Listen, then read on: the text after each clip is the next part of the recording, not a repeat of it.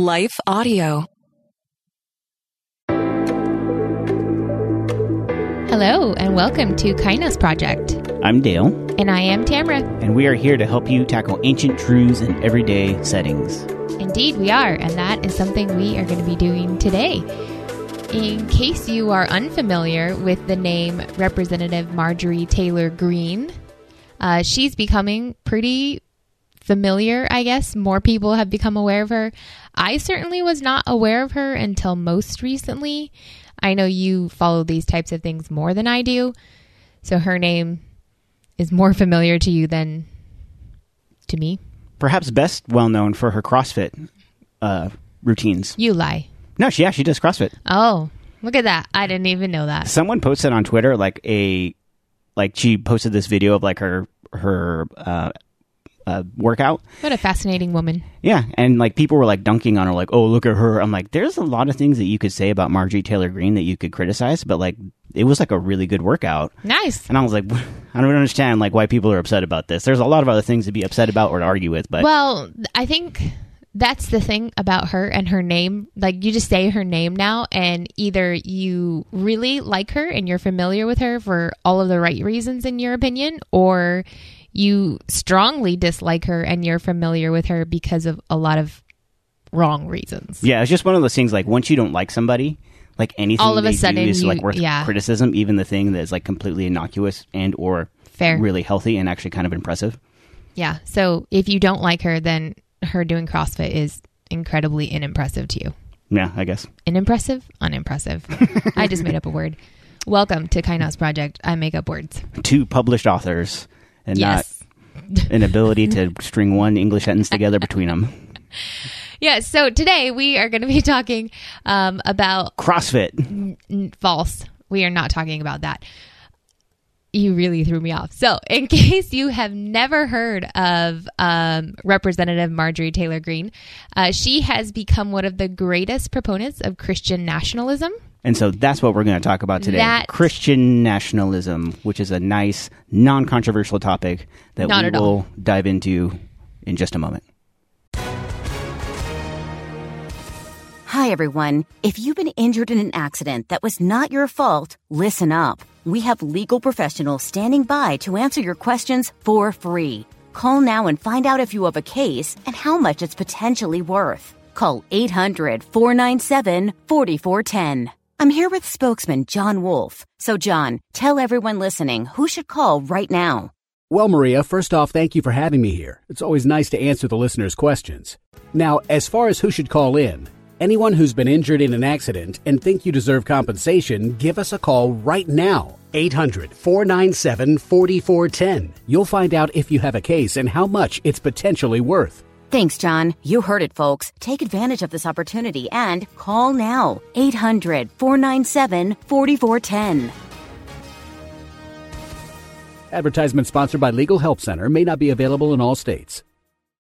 Hi, I'm Rebecca Scott. As a servant of God, wife, and mother of four, I understand the juggle of multiple roles and stages. That's why I created the Encourager podcast to help guide us through the messy middle stage of life. Join me on the Encourager as we challenge the chaos and embrace harmony. Together, we'll create practical systems to balance your roles and fulfill priorities. And we will do it while having joy and energy for both home and work life. Tune in for inspiring stories and interviews, actionable tips, and methods to do both home and work life. Because here, we believe you can do all things, just not all at once.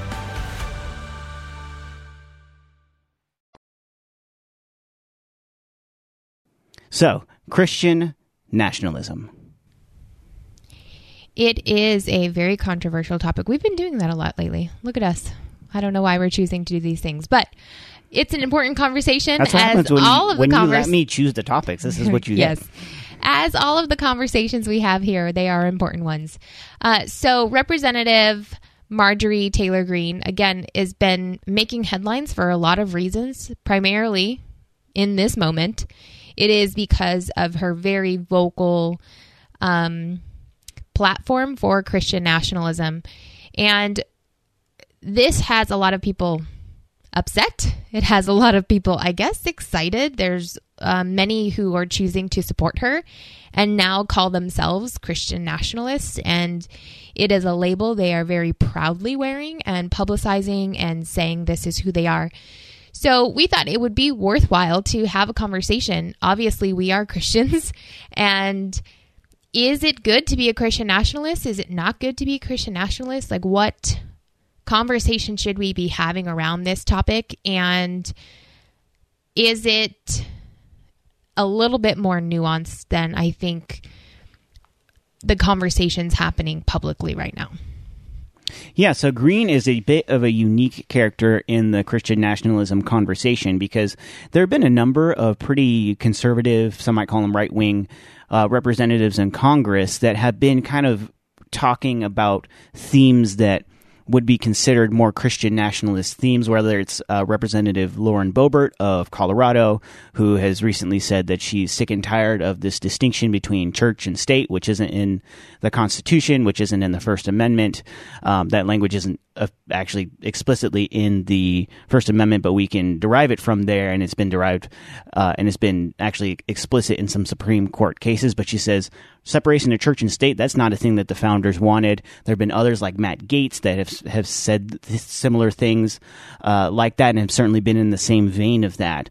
Uh, but Marjorie Taylor Greene really made headlines when she said I am a Christian nationalist, and that kind of has gone against what the prevailing thought has been because these more right wing characters in the, the public sphere have been accused of being Christian nationalists, but they have all said, I'm not a Christian nationalist. That's just a slur that the left has made up.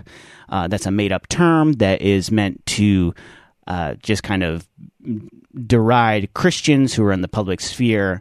And Greene has really taken a pivot and said, you know what? I am. I am a Christian nationalist and I'm not ashamed of it. And you shouldn't be ashamed of it either. Well, and not only is she calling herself a Christian nationalist, but she's calling the entire Republican Party and anyone who says they are Republican to push this agenda into motion, to call themselves Christian nationalists, and even essentially for the Republican Party and Christian nationalism to become one thing. It's now a syn- synonym of one another as opposed to. Yes, I'm a Republican and yes, I'm Christian, but those are not a one and the same thing. Now she is very publicly and proudly saying they are the same thing, they should be the same thing. And as people of America, we should make that the same thing. And many people are saying, yes, absolutely, we agree. Yeah, she said it in a couple of different places. I think the first place was at a Turning Point event uh, where she Right. basically said in a speech. It was like a conference or something. Yeah, right? it was a, a, a student conference um, for Turning Point, and she said if the Republican Party is to fulfill all that it has promised to fulfill and become all that it's intended to be, then it needs to be the party of Christian nationalists. And so she's kind of the first one to say that and to say it proudly and to uh, put it on coffee mugs and T-shirts, even that I'm I've a seen- proud I've Christian nationalist. Yeah. So apart from all of the other opinion, opinions that we can draw about Greene's political views, uh, today we we purely want to discuss the latest wave of Christian nationalism. Again, is this something that Christians should be subscribing to? After all, shouldn't we want our Christian ethics and morals to be the way our society operates?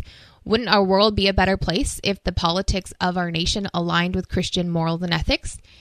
Is Christian nationalism a way of thinking that Christians should align with, or is this something we should be disassociating ourselves with entirely? I definitely have some strong feelings about that, but we should probably define what we're talking about Yes. first. So, in defining Christian nationalism, that's part of the thing that's a little bit tough with this conversation because that's a term that kind of gets thrown around a lot and it's kind of like woke or CRT. It's very like ill defined and depending on who you talk to, uh, they define it one way or another. Uh, but there have been a couple of different um, definitions of Christian nationalism that we think are are helpful, and um, one of those was recently uh, by Matthew McCullough, the author of *The Cross of War: Christian Nationalism and the U.S. Expansion in the Spanish-American War*. What do you know? What year that was written? I don't. Okay, I know it was more recent. It's more recent. I don't know if it was this year or if it was a, a couple It wasn't this year. I think It it, was- might have been 2020, maybe. Okay, so relatively recently, but mm-hmm. Matthew McCullough. By the way, when you sent me this notes, I read that as Matthew McConaughey, so I like read the definition in his voice, which I won't try to do for the listeners at home. But he defines don't. This American. is not Matthew McConaughey. All right, all right, all right. Oh but no. he defines. I'm not going to do it, but the people at home are like, "It'd be cooler if you did." is was that was that it right there? Yeah. That was really you- that was great. Have you never seen Dazed and Confused? I have, but I I just don't know if that's what you were doing. We'll let the listeners at home decide. okay, they can But- vote. We'll do an Instagram poll. But anyways, Matthew McConaughey uh, defines Christian nationalism as an understanding of American identity and significance held by Christians, wherein the nation is a central actor in the world historical purposes of the Christian God. And so, uh, what he's saying is basically that um, the the nation and the, the state, the government, according to Christian nationalists, should be defined by a Christian worldview. And basically, anything contrary to that is what should be fought against, what's what should be put to the margins. Um, and that's how he defines uh, Christian nationalism. The the definition that I really like um, was given a couple of months ago by um, author and historian Jemar Tisby, who said that Christian nationalism is an ethno-cultural ideology that uses Christian symbolism to create a permission structure for the acquisition of political power and social control. So, in other words, Christian nationalism, as defined this way, is a means by which uh, essentially an ethnocentric culture of, of, of whiteness and really uh, white evangelicalism is kind of all wrapped up in there. Uh, it can maintain a position of power and supremacy by wedding kind of the culture of uh, a subset of Americans that identify as Christian, that aren't the only ones that identify as Christian, but wedding that particular culture to Christian imagery and equating the two as essentially uh, as essential aspects of of tradition and uh, really the the struggle for political control uh, being portrayed as as a godly sense of good versus evil that good must prevail in society and in order for that to happen, this particular ethno religious subset of culture needs to be the defining culture, not only of the, the country culturally, but, but governmentally in the state. And even as you read these definitions, something that you hinted on earlier uh, in the podcast was we've never before seen someone proudly identify as a Christian nationalist. So oftentimes this was used as like an offense thrown from the other side. It wasn't anything someone wanted to fully accept as a term to identify themselves because it hasn't really been seen in a very positive light. But what Marjorie Taylor Taylor Greene. Greene. I always say Greene Taylor. Marjorie Taylor Greene has done is she's taken on this label, this identity of being a Christian nationalist, and made it something that people are now proud of, something that they're literally wearing on their t shirts. And the way that she's a- been able to turn that turn, turn the term, is by saying, Yeah, I'm a Christian and I'm proud of it. Why would I want to not be proud of being a follower of Jesus? So obviously you think, well, of course, I'm I don't want to say I'm not proud of following Jesus. And of course I'm going to have a Christ-centered worldview. So of course that's going to move into my politics. So you kind of see the slippery slope, I guess, of the way that this Christian nationalist term that was once seen negatively, if someone called you that, you didn't want to be called that. Right. It's not But- that it ever didn't exist as a shades of a movement, but just no one ever wanted to be called that. Exactly. Until now, people want to be called Christian nationalist. And based on these definitions, something that's interesting about the movement of Christian nationalism is that oftentimes it has actually been followed by or come alongside like this strong expression of um, militarism, militarism, because as a Christian, you're trying to push forward this Christian agenda. And if things are not falling in line with that, the way that we combat it is by like a heavy handed military.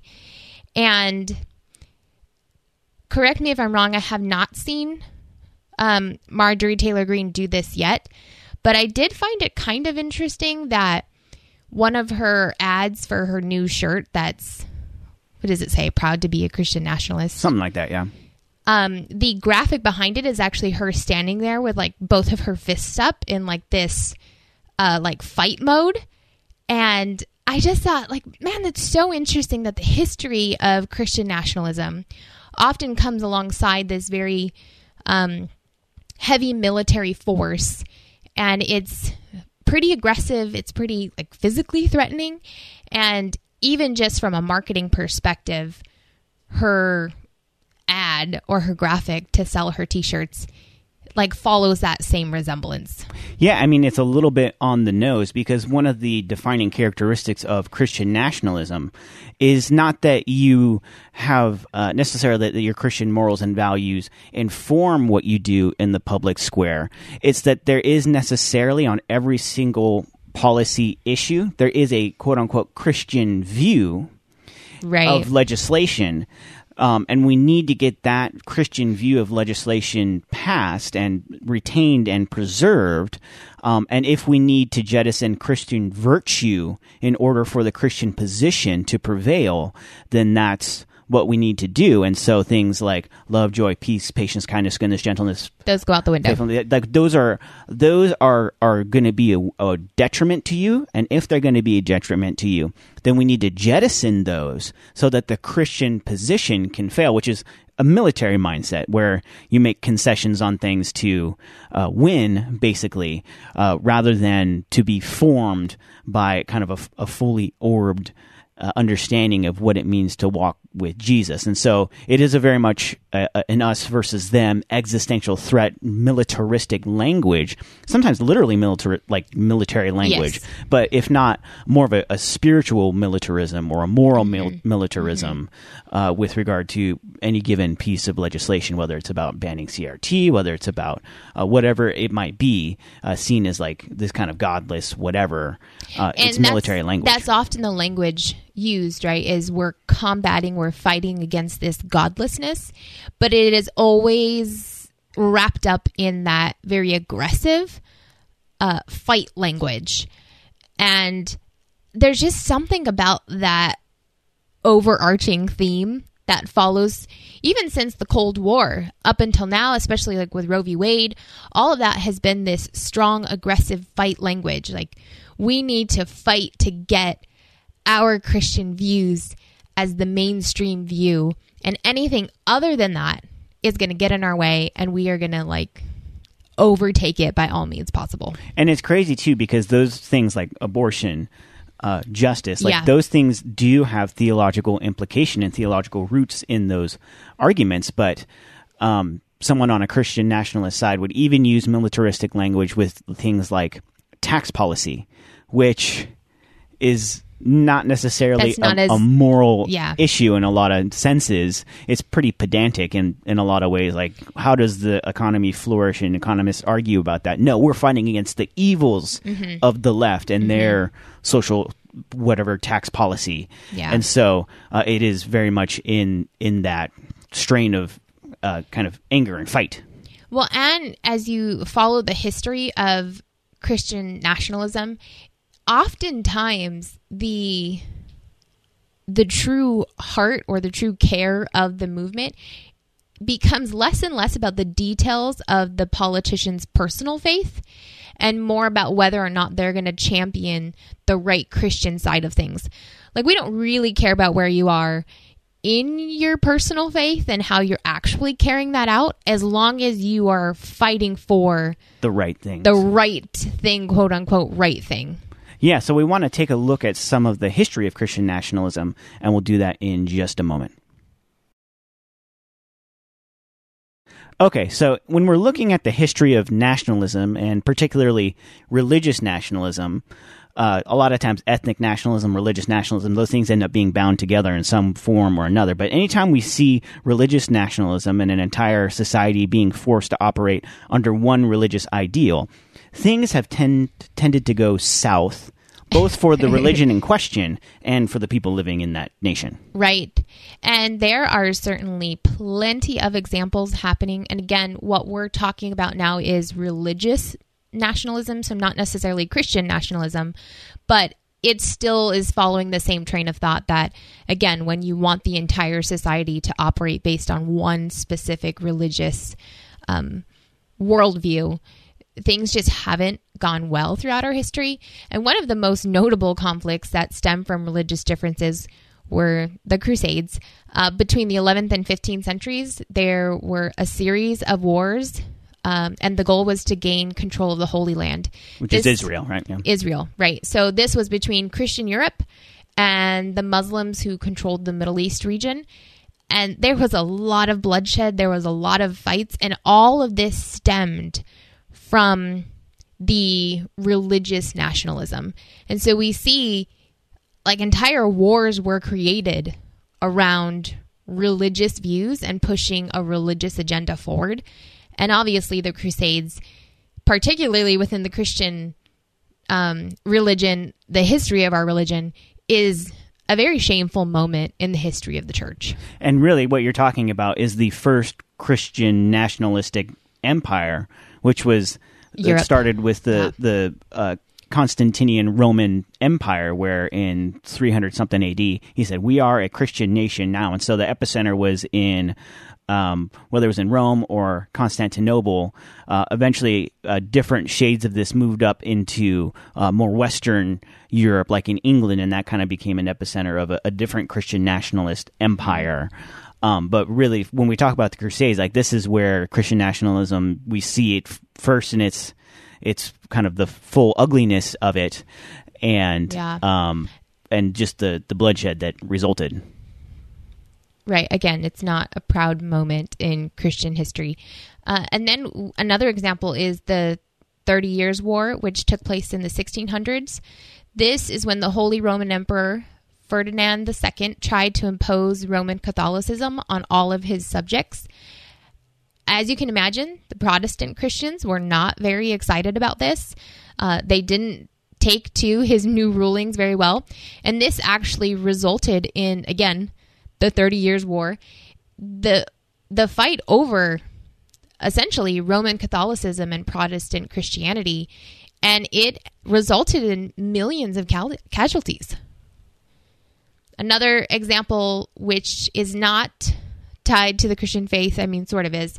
In the 17th century, Japan had executed hundreds of Christians. Again, that was a sense of uh, religious nationalism, and obviously, Christianity was the opposing religion in Japan at the time. Yeah, interesting. Just going back to the Crusades, there yeah. was not just one religious nationalism, but two opposing religious nationalisms. Yes, which in the there Crusades. Was, there was the the Muslim Empire, and then there was mm-hmm. the Christian Empire, and then they were both going toe to toe. And we see something uh, different in the 17th century with Japan, with Japan where it was right. really one form of nationalism.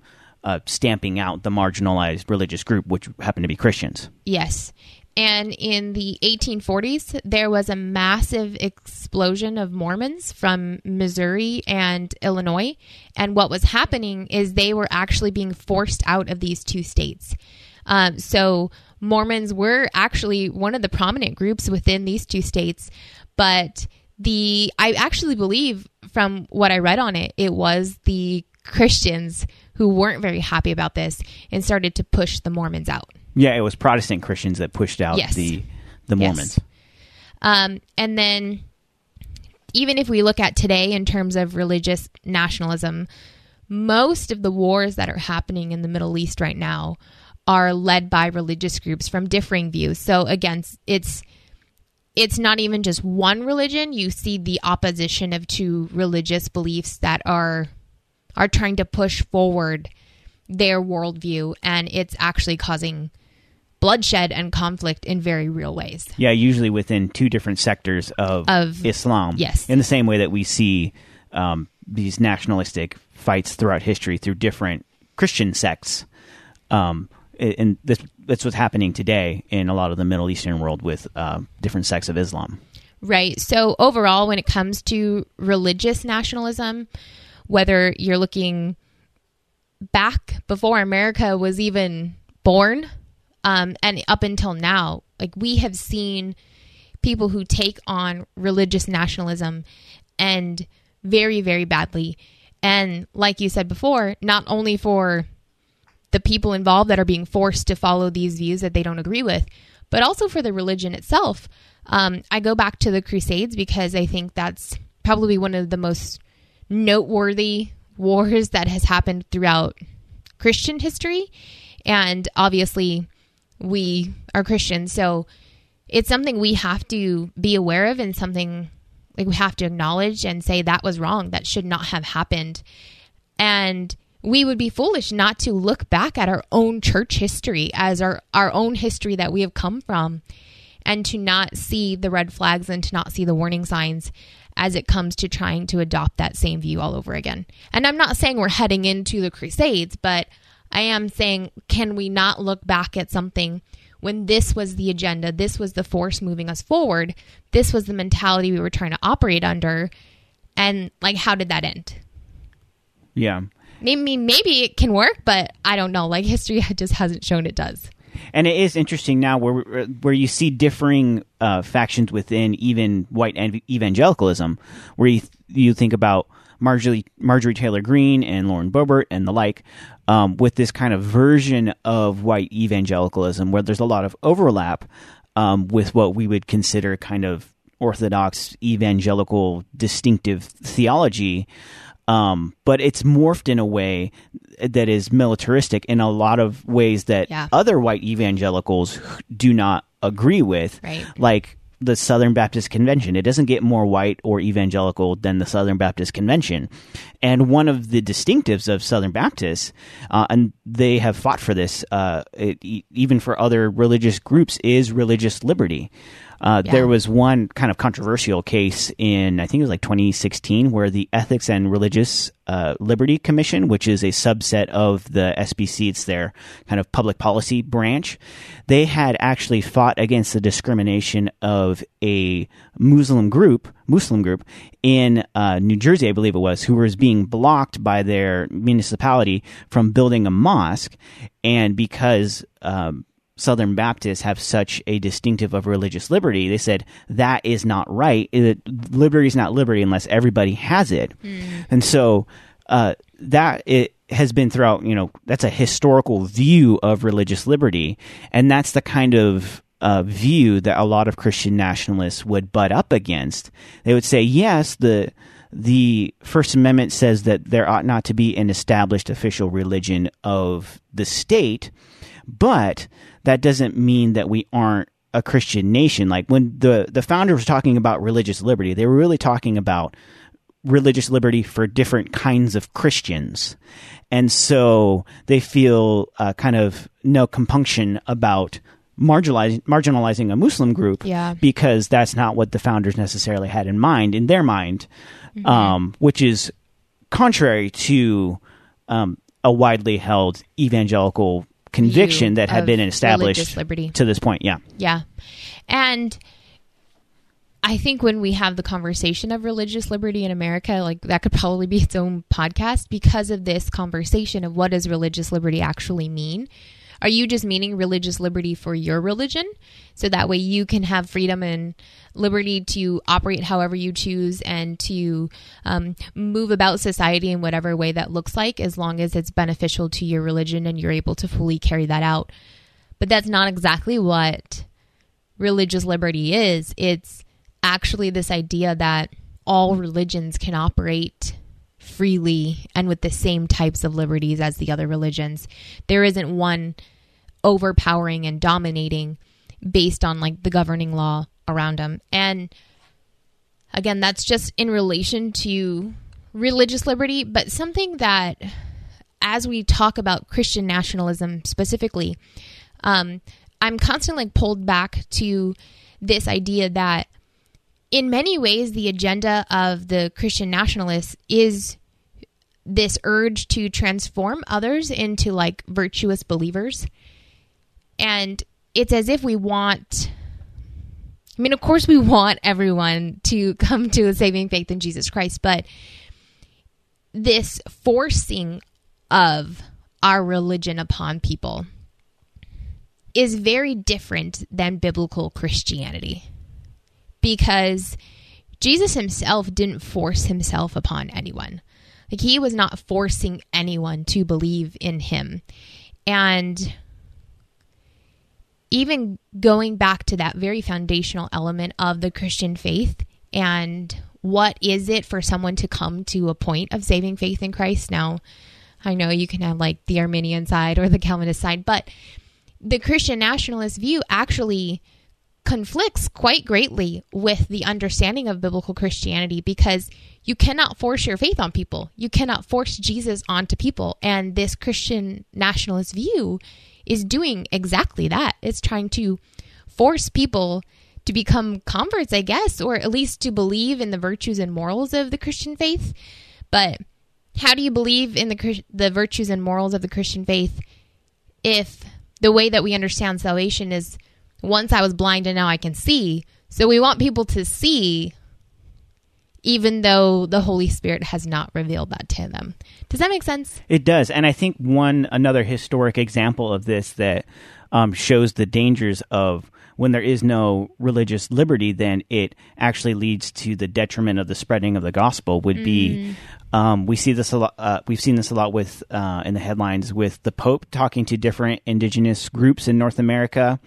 Um, the SBC recently signed a resolution with regard to this, uh, sp- specifically in America, of the forced conversion and the, the boarding schools of indigenous people groups in North America. And uh, really, what they were trying to do with um, those indigenous peoples is that they were trying to civilize them, quote unquote. And so, Oof. what that meant was making them cut their hair. That meant uh, mm. putting them in slacks and and button down shirts rather than their traditional dress, uh, separating them from their families in a culture that is is very much uh, tied to ancestry, um, all in the name of Jesus and Christianizing them. And what ended up happening is there was this fusion of what the dominant culture was with Christian imagery and saying, since we're, you know, we're bringing Jesus to them, that this is all okay. We can do these horrible things to them. And what ended up happening is that um, for a lot of those those tribes and those peoples, they kind of got an inoculation to the gospel where it, they their body built up antibodies against it because of all of the adverse things that were imported to that message and forced upon them uh, to where many of those people just for the sake of you tried to eradicate my culture alone would never consider themselves Even a Christian. Think about, yeah. yeah. And that is actually a great segue into uh, the next thing we want to talk about is now we want to really look at scripture and does it have anything to say about nationalism, Christian nationalism in any way? And if so, how can we look to the Bible and kind of um, bring wisdom and guidance back to this conversation of what we're seeing happening in our country today? And the story you just shared fits so perfectly into um, what Paul was talking about in the church of Galatia. And what's interesting about uh, the the situation in Galatia at least uh, growing up, I never heard it framed in uh, cultural terms. Mm. Um, it was about like circumcision or not circumcision. So the question was. I was to say maybe be, let's explain like what we're talking about yeah. in this. Yeah. Do you have to be circumcised in order to be a Christian because in the Old Testament, the people who are part of the nation of Israel and followers of the one true God, a sign and symbol of that was their circumcision. But no one else in the ancient world was circumcised um, because they thought that that was kind of a strange thing to do. Um, that wasn't part of their culture. And so there was this question of how Jewish do you have to become in order to be considered a faithful Christian? Right. And so what they were doing is that they were importing a cultural benchmark mm-hmm. and making it uh, compulsory for accepting the grace of Jesus. I'd often heard that this described in terms of like just legalism, like uh, works works based righteousness, and and that it was because you actually had to complete a work in order to be considered saved. But the work that you had to complete was very much an ethno-cultural superiority complex. Yeah, that's a really good point. Um, and of course, this dispute happening in Galatia was one of uh, a theological nature. Like it was dealing directly with the transition from the old covenant, right? That's outlined in Hebrew scriptures, and the new covenant of what we see of sealed in the blood of Christ. So there is this theological element happening, but we also have to see that there is this race, culture, religion underlining conversation happening as well. And as we look to this particular instance where Paul is telling the people in Galatia, hey, you guys are forcing and you're creating boundaries and you're creating barriers into the faith that are not required. Like, this is not required of you to be a Christian. This is not required of you to have a saving faith in Jesus. And you, the Jewish people in this moment, are actually making it harder for people to to step into faith because you're requiring a cultural expectation and making it a religious expectation. Yeah, to mirror the language, what Paul was saying is that being circumcised is not the quote unquote Christian position.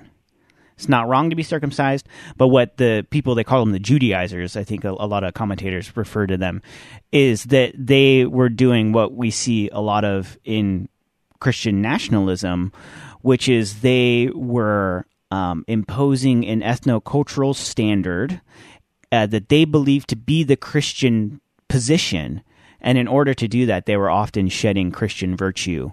Mm in the process of doing that as they were coercing people in, ostracizing them, and excluding them from community if they did not measure up to the standard that they themselves created. Yeah, and Paul uses some really strong language that people might shudder at if we're trying to parallel this example back to Christian nationalism. But Paul actually describes this situation as what you are doing as Judaizers is you are actually sharing another gospel.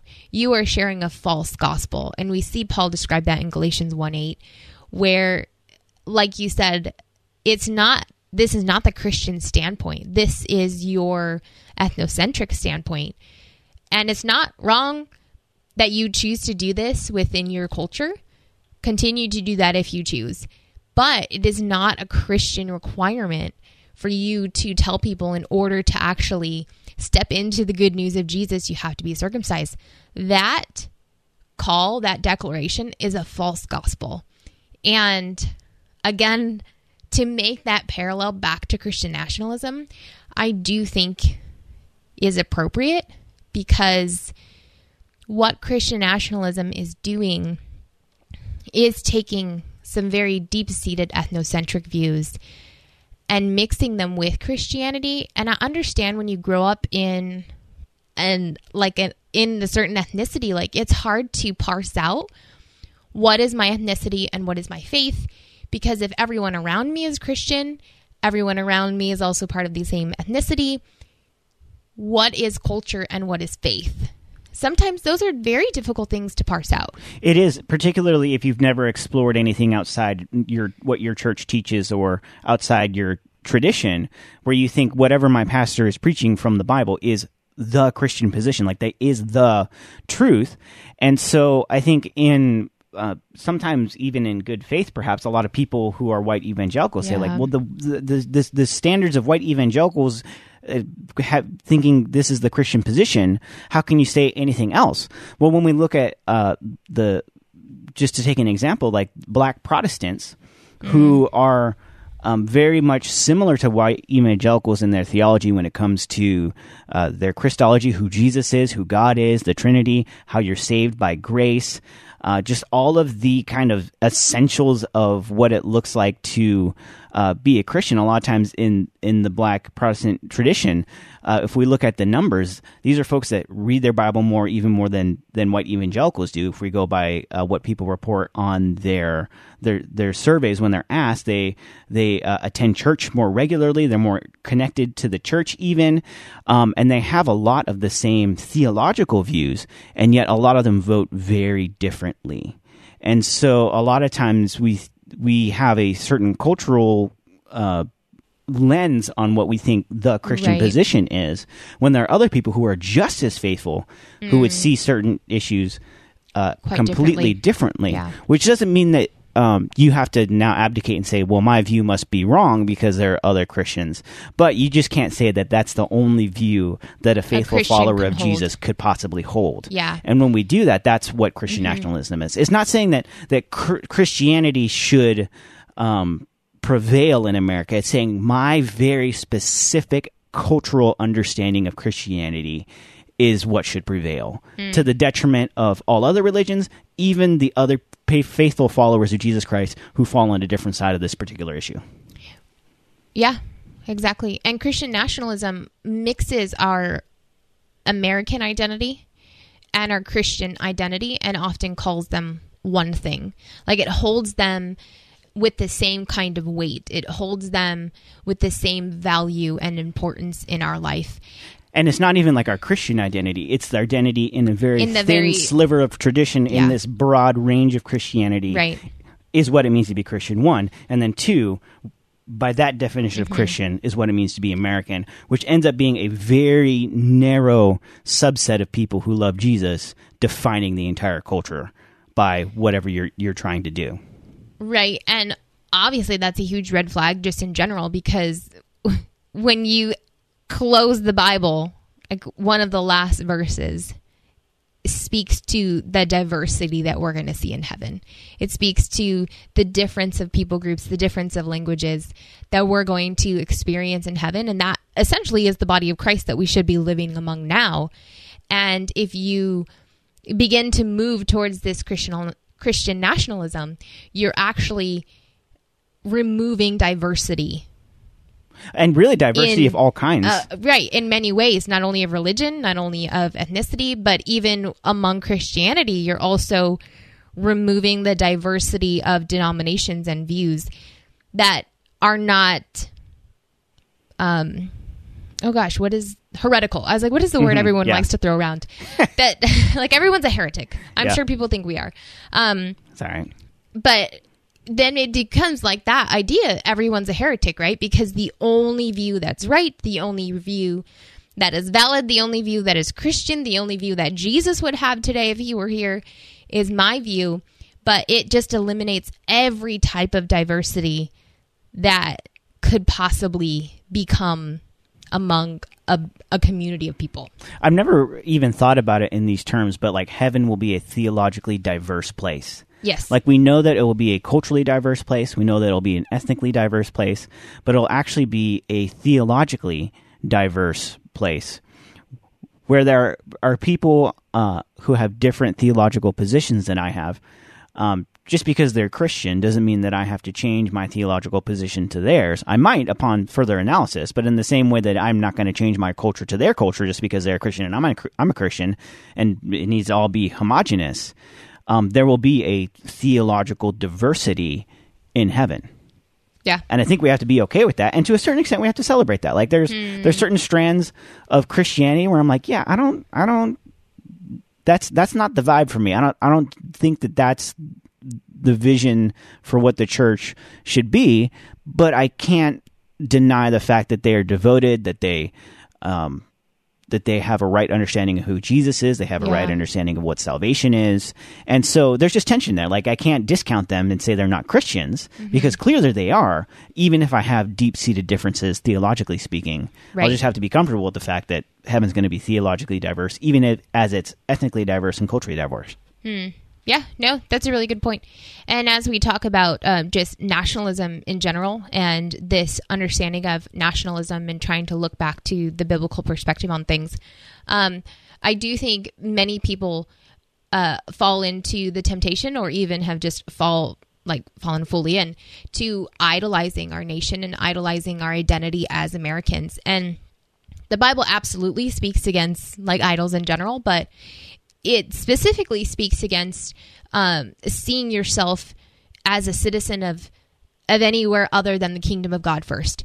And uh, yeah, like in Hebrews 13, 14 says, For here we do not have a lasting city, but we are seeking the city which is to come. Like we are seeking the kingdom of God. Like that is of the utmost importance to us. Um, in Ephesians 2:19, so then you are no longer strangers and aliens, but you are fellow citizens with the saints and are of God's household. And the interesting thing about that verse is saying the body of Christ is important. Like your citizenship to the kingdom of God is also part of the community that you're in, which is part of your church. So you should actually have a higher priority and a higher care for they're not aliens. They're not strangers, but we are all fellow citizens if we are we share the same faith in Christ.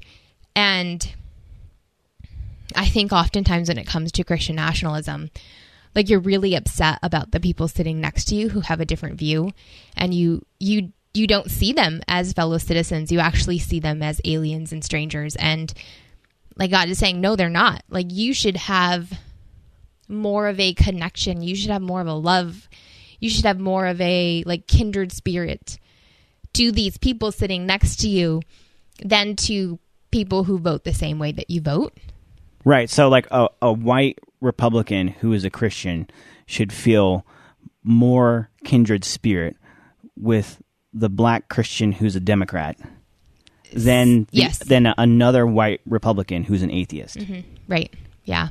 Too often we see the reverse is absolutely the truth, Yeah. but it shouldn't be. Right.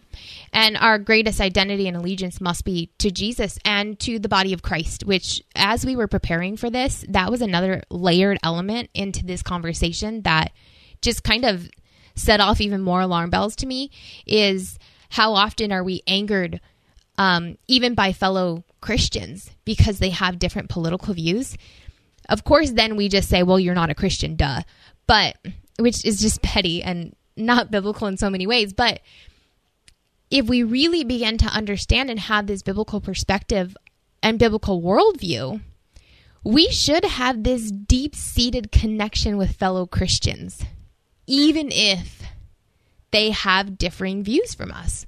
Like, we should feel closer to friendship to them than we should like a place of being enemies. And we can't confuse um, our allegiance and in terms of like which kingdom we're serving right? Like are we serving the kingdom of america or are we serving the kingdom of god? And i do understand that the the kind of rebuttal to a christian nationalist is like well no my faith is first. Of course my faith is first. Yeah but as you really see your view carried out like is that true? Is that really what is happening? Um Because if it were, you'd be a lot nicer. well, yeah, that too. Yeah. Uh, and Christian nationalism often will fuse these two things together, right? And they just call them equal. They say they're the same. Like if you are American, then you are Christian. And if you're Christian, then you're American. Like those kind of become one and the same thing. And in that Um, sense, like patriotism and love of country is the same as Christian nationalism, Right. and it all gets packaged into this one thing. Uh-huh. Where this good thing of like patriotism Yeah. is Yeah. Packaged in with like this malignant tumor of Christian Mm-hmm. nationalism. Right. And thinking this way also makes us think higher of our nation than like our fellow brothers and sisters in Christ sitting next to us. Um, again, like we should just be more knit to fellow believers than we should people that are in the same Republican or Democratic Party than we are. And you talked a little bit about patriotism, and I thought it might be good to explain those two things because by the end of this podcast, we don't want you to think that we don't love the country we live in.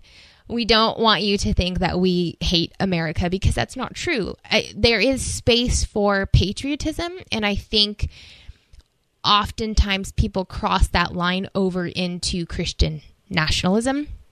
And so I thought it might be good to just talk about yes, you can be proud of your country that you live in. Yes, you can honor the history of America and those who have fought to protect your rights and those who have come before you and just all of the amazing benefits that we have as citizens of America. But we just have to be so cautious not to cross that line from patriotism to nationalism. And back to the author that we quoted earlier, Matthew McCullough. All right, all right, no, all right. not Matthew McConaughey.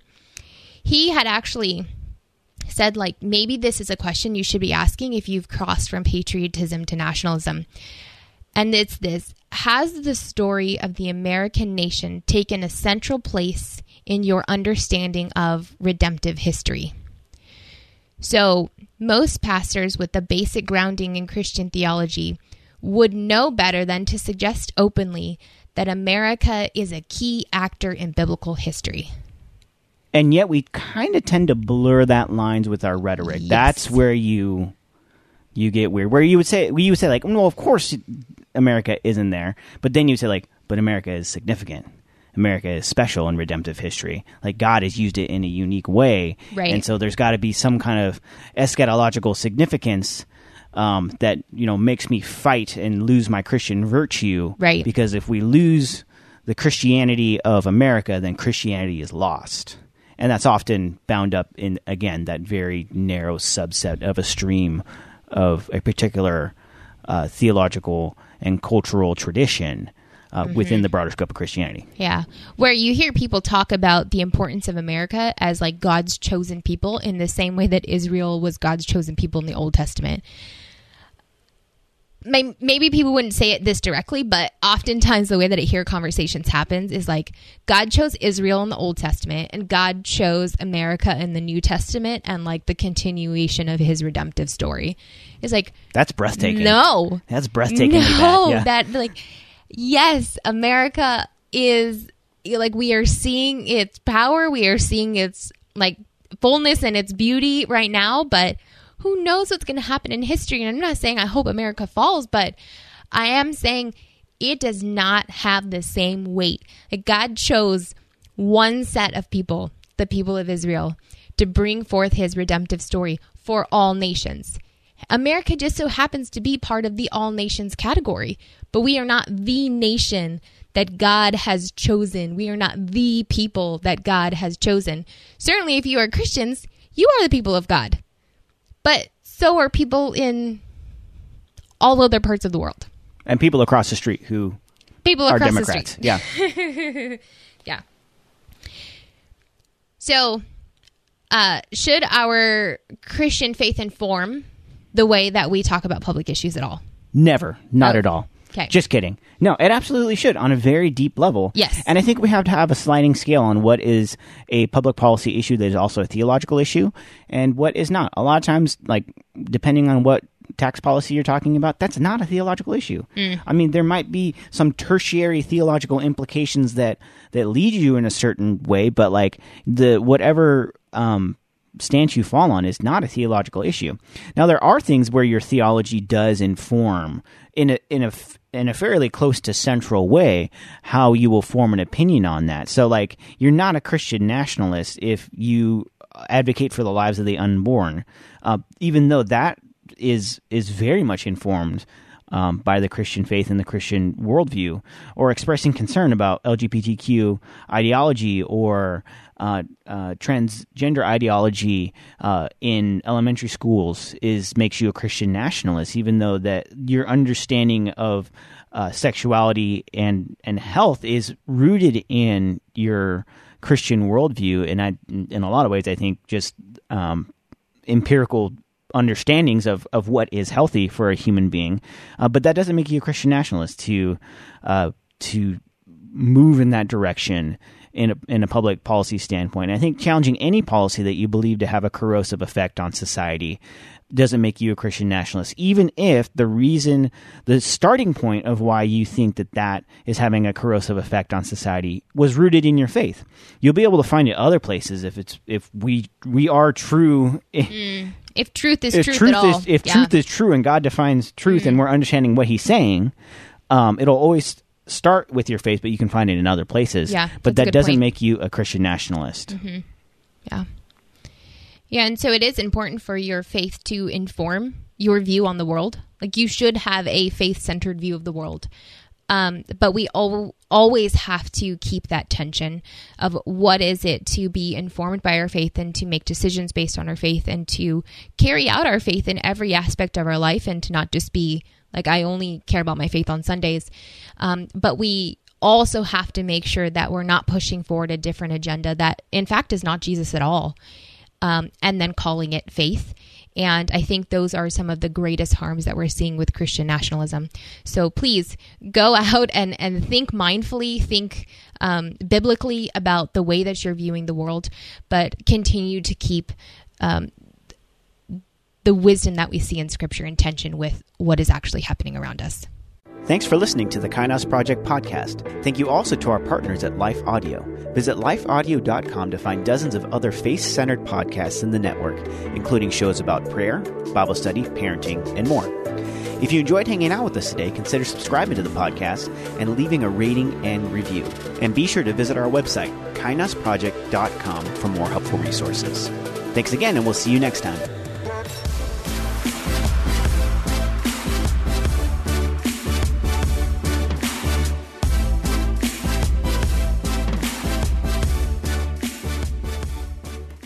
These EPs found their way into the hands of Chris Tomlin. And so we got this email out of the blue that, well, he was inviting us to go on this major arena tour of the United States. And at that time, we were like, well, we're not even really a band. Do we tell him we're not a band?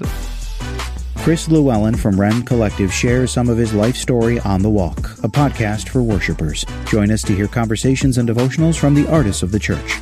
Find The Walk on lifeaudio.com, worshipleader.com, or your favorite podcast platform.